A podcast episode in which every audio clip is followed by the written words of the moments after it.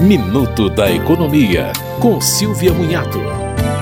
A Caixa Econômica Federal vai financiar a compra de cadeiras de rodas, próteses, aparelhos auditivos e outros equipamentos para pessoas com deficiência. A linha de crédito deve emprestar de 5 mil a 30 mil reais para a compra, a manutenção e o reparo de produtos e serviços de tecnologia assistiva. As parcelas poderão ser pagas em até 60 meses. A ideia é ter juros de 6% ao ano para quem ganha até 5 salários mínimos e de 7,5% ao ano para quem ganha de 5 a 10 salários mínimos. Os interessados também poderão financiar a adaptação de imóveis e de veículos para pessoas com deficiência.